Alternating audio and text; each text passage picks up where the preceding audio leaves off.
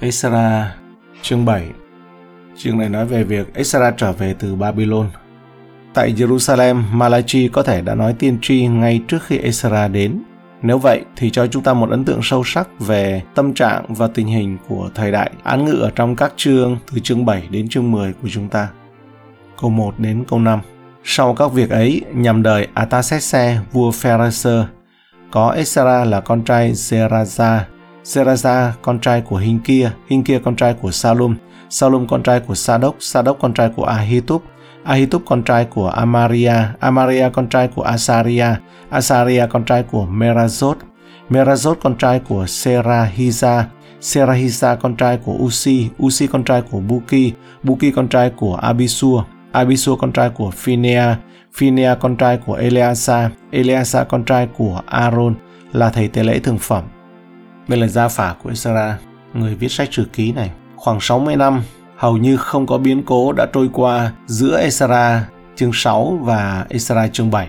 Người cai trị xứ Ba Tư vào cuối thời kỳ đó là Atasese.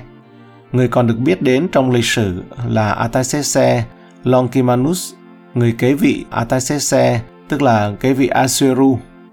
Vua Asiru là người đã kết hôn với Esete. Các sự kiện ở trong sách ECT diễn ra vào khoảng thời gian giữa Esra chương 6 và chương 7. Không thể nghi ngờ một cách hợp lý rằng ông ám chỉ đến con trai và người kế vị của Sese là Seru. Mà vua Seru thì người Hy Lạp gọi là Macrocaia, còn người La Mã thì gọi là Longimanus. Artaxerxes có nghĩa là người của bàn tay dài, bởi vì chỉ riêng Artaxerxes mới được hưởng điều này là một triều đại đủ kéo dài để bao gồm cả sự bắt đầu công việc của Ezra và những cảnh sau đó ở trong cuộc đời của Nehemi mà người viết sử ký liên kết với cùng một vị vua. Nếu đây là Artaxerxes đệ nhất như quan điểm truyền thống vẫn duy trì, điều mà chúng ta tin là đúng, thì Ezra đã đến Palestine vào năm 458 hoặc là 457. Quan điểm truyền thống cho rằng khoảng cách gần 60 năm giữa các sự kiện ở chương 6 và chương 7.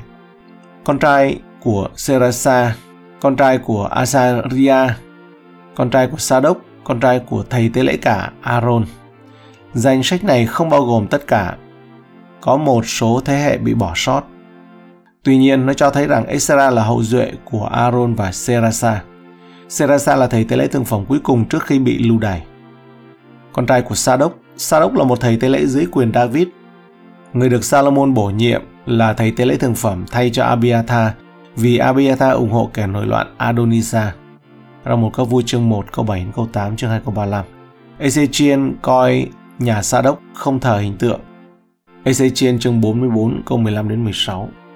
Đến như các thầy tế lễ họ Levi, con cháu của Sa đốc, còn coi giữ nơi thánh ta khi con cái Israel lầm lạc cách xa ta. Những kẻ đó sẽ gần ta đặng hầu việc, sẽ đứng trước mặt ta đặng dâng mỡ và huyết. Chúa Giê-hô-va phán như vậy ấy là những kẻ sẽ vào nơi thánh ta, đến gần nơi bàn thờ ta, đặng hầu việc ta và giữ vật ta. Nhà Sa đốc giữ chức vụ thầy tế lễ thượng phẩm cho đến năm 171 trước công nguyên. Người Sadduce được đặt theo tên của Sa đốc và cộng đồng Qumran mong muốn khôi phục chức tư tế Sa đốc. Câu 6 Esra này từ Babylon đi lên, người là một văn sĩ thạo luật pháp của Môi-se mà Jehovah Đức Chúa Trời của Israel đã truyền cho. Esra là một trong những người Do Thái sau này trở về Jude và Jerusalem từ nơi bị phu tù. Mặc dầu có đợt trở về vĩ đại đầu tiên được mô tả trong Esra 1 đến 2. Esra là một trong những người Hebrew sau này trở về Judea và Jerusalem từ nơi bị phu tù. Mặc dầu có đợt trở về vĩ đại đầu tiên như được mô tả trong Esra chương 1 và 2, nhưng cũng có nhiều người khác đã quay về trong những năm sau đó. Tên tuổi của ông có vị trí rất cao ở trong truyền thống Hebrew. Ông được coi như là môi xe thứ hai và thực sự chính ông hơn bất kỳ người nào khác là người đã ghi dấu ấn Israel với tính cách lâu dài với tư cách là một dân tộc của sách Kinh Thánh. Câu 6b Vì tay của Đức Diêu Va phù trợ người nên vua ban cho người mọi điều người xin. Đối với chúng ta, người ghi chép giống như một thư ký được tôn vinh. Một người chỉ đơn giản là viết lại đó không phải là ý tưởng của mô tả này về Esra. Đối với nền văn hóa Hebrew thời đó, một người thông thạo luật pháp là một chuyên gia về luật môi xe, một người giống như một luật sư được đào tạo bài bản về lời Chúa. Trong trường hợp của ông, nó được nhấn mạnh bằng từ là khéo léo, hay theo nghĩa đen là nhanh nhẹn. Dưới trong Thi Thiên 45 câu 1, lòng tôi đầy tràn những lời tốt, tôi nói điều tôi vịnh cho vua, lưỡi tôi như ngòi viết của văn sĩ có tài gãy khả năng nắm bắt nhanh chóng và dễ dàng di chuyển một cách linh hoạt giữa các tài liệu phức tạp này vốn là thành quả của sự nghiên cứu tận tâm được mô tả trong Israel chương 7. Câu 10 Các thầy thông giáo rất quan trọng và có ảnh hưởng và người ta có thể nói rằng họ có ba nhiệm vụ chính đó là bảo tồn lời Chúa, dạy lời Chúa và quản lý lời Chúa, tức là giải thích và áp dụng lời Chúa. Vào thời Chúa Giêsu đã có nhiều thầy thông giáo và họ được hầu hết người Hebrew thời đó tôn trọng như những chuyên gia luật pháp về luật của Thiên Chúa. Tuy nhiên họ đã suy thoái rất nhiều so với lý tưởng do Esra thiết lập ban đầu, đến mức họ tích cực chống lại Chúa Giêsu và chức vụ của Ngài, đồng thời là mục tiêu cho những lời của trách của Ngài. Matthew chương 7 câu 29, Matthew chương 23. Với tư cách là những sứ giả của ý muốn Thiên Chúa, họ thay thế các vị tiên tri. Với sự khác biệt này, thay vì tiếp nhận những điều mặc khải mới, họ giải thích và áp dụng những điều mặc khải cũ. Trong trật tự mới này, Esra đã đồng thời là người sáng lập và là người hình thành. Với những lý thuyết phê phán thịnh hành kể từ thời kỳ khai sáng, người ta thường nói rằng Esra hoặc những người khác cùng thời với ông thực sự đã biên soạn ngũ kinh. Lần đầu tiên, từ nhiều truyền thống bằng văn bản và truyền miệng khác nhau mà họ thu thập được. Tuy nhiên chỉ riêng trong câu 6 này, tức là ở đây nói rằng mà Jehovah Đức Chúa Trời của Israel đã truyền cho đã cho thấy ý tưởng như vậy là sai. Như Derek Kidner đã nhận xét, tuy nhiên câu 6 này không có bất kỳ nghi ngờ nào về một số lời chỉ trích hiện đại về thời cổ của môi xe hoặc thẩm quyền chúa của luật pháp, cũng như không có Esra là người sửa đổi hoặc biên soạn. Ông quan tâm đến nó như một cái gì đó được trao tặng. Câu 6b, nên vua ban cho người mọi điều người xin. Sự ưu ái của Thiên Chúa đối với Jerusalem và người Hebrew một lần nữa lại được thể hiện rõ ràng vua có lòng rộng lượng, lớn lao và nhờ tay giê va Đức Chúa Trời của vua ở trên vua. Câu 7 đến câu 8 Nhằm năm thứ bảy đời vua Atasese, có mấy người trong dân Israel trong bọn thầy tế lễ và người Levi, kẻ ca hát, người giữ cửa và người Nethinim đều đi cùng người trở lên Jerusalem. Tháng 5 năm thứ bảy đời vua ấy, Israel đến thành Jerusalem. Esra đến một thành phố đã được người Hebrew tái định cư sau thời gian lưu đày khoảng 60 năm. Mặc dầu khoảng cách trực tiếp giữa Babylon và Jerusalem là khoảng 500 dặm, nhưng lữ khách sẽ phải vượt qua 900 dặm đi về phía tây bắc dọc theo sông Euphrates và sau đó về phía nam. Một số con cái Israel và chỉ một số thôi, vì nhiều người đã chọn tiếp tục ở lại vùng đất bị giam cầm của họ, mặc dầu Đức Chúa Trời qua các nhà tiên tri của Ngài và nhà vua qua lời tuyên bố của ông đã lên tiếng nhờ trong Sachari chương 2 câu 6 đến câu 7 Đức Diêu Va phán, hè hè, các ngươi khá trốn, khá trốn khỏi đất phương Bắc vì ta đã làm cho các ngươi tan tác như bốn gió của trời. Đức Diêu Va phán vậy, hỡi Sion ở với con cái Babylon, hè ngươi khá trốn đi. Câu 9 và ngày mùng 1 tháng riêng, người ở Babylon khởi hành rồi ra nhờ tay nhân lành của Đức Chúa Trời phù trợ, người đến Jerusalem ngày mùng 1 tháng thứ năm. Isara cho rằng một cuộc hành trình thành công của ông kéo dài 4 tháng là nhờ bàn tay nhân lành, ban phước lành của Chúa cho ông. Bản tóm tắt nhỏ về chuyến thám hiểm này không đưa ra gợi ý nào về sự thất vọng và chậm trễ ban đầu. Việc kiêng ăn và cầu nguyện cũng như những nguy hiểm của cuộc hành trình như vậy. Những điều sẽ xuất hiện một cách đầy đủ trong câu chuyện. Câu 10. Vì Esra đã định trí tra xét luật pháp của Đức Giê-hô-va. Bản hiệu đính dịch là chuyên tâm nghiên cứu luật pháp của Đức Giê-hô-va giữ làm theo và dạy cho dân Israel biết những luật pháp và giới mạng. Chúng ta thấy ở đây có ba ý định Esra. Có ba ý định ở Esra, ông đến để tìm kiếm, để thực hiện và để giảng dạy lời Chúa. Chuyên tâm nghiên cứu luật pháp, tức là đã chuẩn bị sẵn cho linh hồn. Một nhà cụ phải được lên dây trước khi có thể chơi được. Rượu chua cũng cần thời gian để cho có vị ngon ngọt. Chúng ta có thể nói rằng Ý định ba mặt này là điều cần thiết đối với bất kỳ ai muốn tạo ảnh hưởng đến người khác bằng lời Chúa. Trước hết là tìm kiếm luật pháp của Chúa, điều này có nghĩa là tác động trọn vẹn của lời Đức Chúa Trời được tạo ra bởi những người siêng năng tìm kiếm lời Ngài và tương giao với Đức Chúa Trời trong lời Ngài. Thứ hai, phải làm được điều đó Điều này có nghĩa là tác động trọn vẹn của lời Đức Chúa Trời được tạo ra bởi những người không chỉ là nghe lời Chúa mà còn thực sự làm theo lời của Ngài. Nó phải được sống chứ không chỉ có lý thuyết. Thứ ba, giảng dạy. Điều này có nghĩa là tác động đầy đủ của lời Chúa được tạo ra bởi những người thực sự dạy nói cho người khác. Những gì đã học được trong quá trình tìm kiếm và thực hiện phải được áp dụng thông qua việc giảng dạy lời Chúa. Đây là một đức tính tốt của một người hầu việc Chúa, người chuẩn bị ấn định, đặt mục tiêu và quyết định bằng trái tim mình, bằng tất cả năng lực và tình cảm của mình để tìm kiếm luật pháp của Chúa và tự mình thực hiện điều đó để có thể có đủ tư cách để giảng dạy các luật lệ và phán quyết của mình cho Israel. Có bản dịch Israel trong chương 7 câu 10 như sau. Điều này là do Israel đã quyết tâm nghiên cứu và tuân theo luật pháp của Chúa và trở thành một giáo viên kinh thánh dạy những luật lệ đó cho người dân Israel. Câu 11 này là bổn sao lại chiếu chỉ mà vua Artaxerxes giao cho Israel, thầy tế lễ và văn sĩ thạo biết trong những điều răn luật lệ của Đức Giê-hô-va đã truyền cho Israel. Israel thực sự còn hơn cả một thư ký hay người sao chép được tôn vinh. Ông là một chuyên gia được đào tạo bài bản về lời Chúa. Câu 12 Artaxerxes vua của các vua, gửi cho Israel thầy tế lễ và văn sĩ thạo biết luật pháp của Đức Chúa trên trời nguyện ngươi được chọn bình an. Điều này cho chúng ta biết rằng không chỉ Ezra đến Jerusalem mà ông còn thực sự là được Artaxerxes cử đi thu thập thông tin cho nhà vua và cho bảy mưu thần của vua. Câu 13 đến 14 Ta đã chiếu chỉ định rằng phàm người nào trong nước ta thuộc về dân Israel, thầy cả và người Levi sẵn muốn đi đến Jerusalem thì hãy đi chung với người. Ta và bảy mưu thần ta sai ngươi đi tra xét về Judah và về Jerusalem chiếu theo luật pháp của Đức Chúa Trời ngươi có trong tay ngươi. Với điều này, Atasese hy vọng sẽ khuyến khích những người khác đi cùng Esara để tăng cơ hội thành công cho ông ta và củng cố tỉnh Judah. Câu 15 đến 16 Người sẽ đem theo mình vàng và bạc mà vua và các mưu thần lạc ý dâng cho Đức Chúa Trời của Israel có nơi ở tại Jerusalem.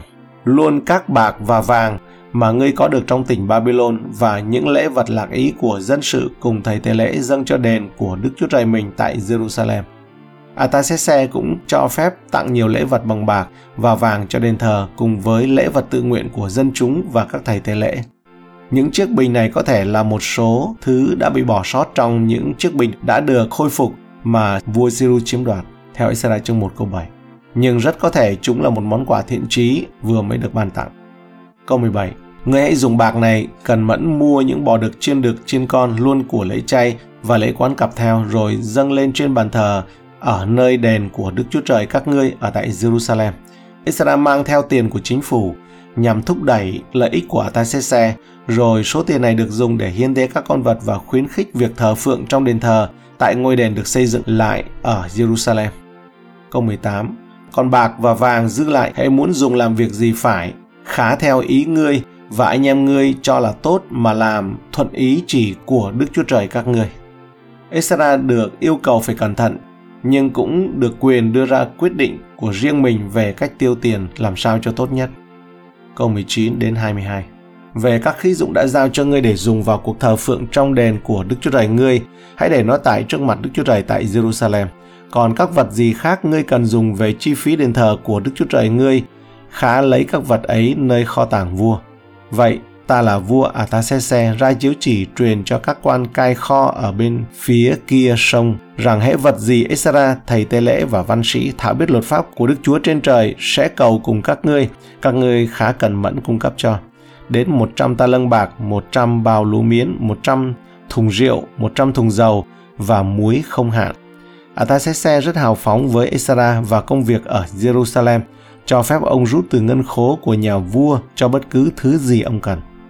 Một ta lân tính theo trong hệ thống lục thập niên của người Babylon là 60 min và một min là 60 seckler và một ta lân nặng khoảng 70 pound tức là 34 kg. 100 ta lân là một số tiền khổng lồ, khoảng 33 phần tư tấn bạc. Số tiền này cùng với một ta lân vàng và cống nạp mà Pharaoh Nekoab đã áp đặt cho Judah theo như trong hai các vua chương 23 câu 33.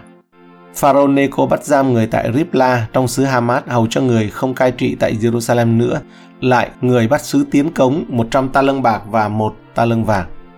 Câu 23. Phạm điều gì Đức Chúa trên trời truyền dạy về đền thờ của Ngài khá làm cho cẩn mẫn. Trong tất cả những điều này chúng ta thấy rằng Atasese đã nỗ lực rất nhiều để thúc đẩy hoạt động của ngôi đền ở Jerusalem. Không cần vòng vo, không chậm trễ và cũng không cần hỏi ý kiến.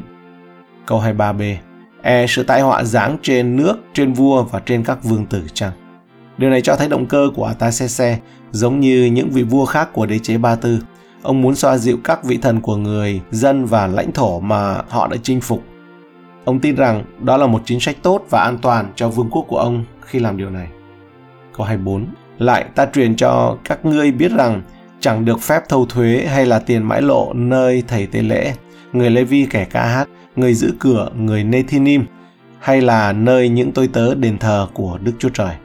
Để thúc đẩy công việc của ngôi đền ở Jerusalem, Artaxerxes đã ra lệnh rằng các thầy tế lễ và những người làm việc khác tại ngôi đền phải được miễn thuế. Darius đã ra lệnh miễn trừ tương tự cho những người hầu cận của Apollo. Câu 25 Còn ngươi, hỡi Esara, tùy theo sự khôn ngoan của Đức Chúa Trời ngươi đã có trong tay ngươi, hãy lập những quan thủ quan án là những kẻ thạo biết luật pháp của Đức Chúa Trời ngươi để chúng xét đoán cả dân sự ở bên kia sông. Artaxerxes đã trao cho Esra quyền lực đáng kể trong việc quản lý dân sự của tỉnh vùng bên kia sông. Theo sự khôn ngoan do Chúa ban cho ngươi, sự khôn ngoan của Đức Chúa Trời, ngươi ở trong tay ngươi tức là sự khôn ngoan mà Đức Chúa Trời đã đặt vào trong lòng ngươi và nó thể hiện trong công việc của tay ngươi. Sự khôn ngoan đôi khi được gán cho giống như đôi tay vậy.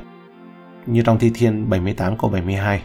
Như vậy, người chăn giữ họ theo sự thanh liêm lòng người và lấy sự khôn khéo tay mình mà dẫn dắt họ.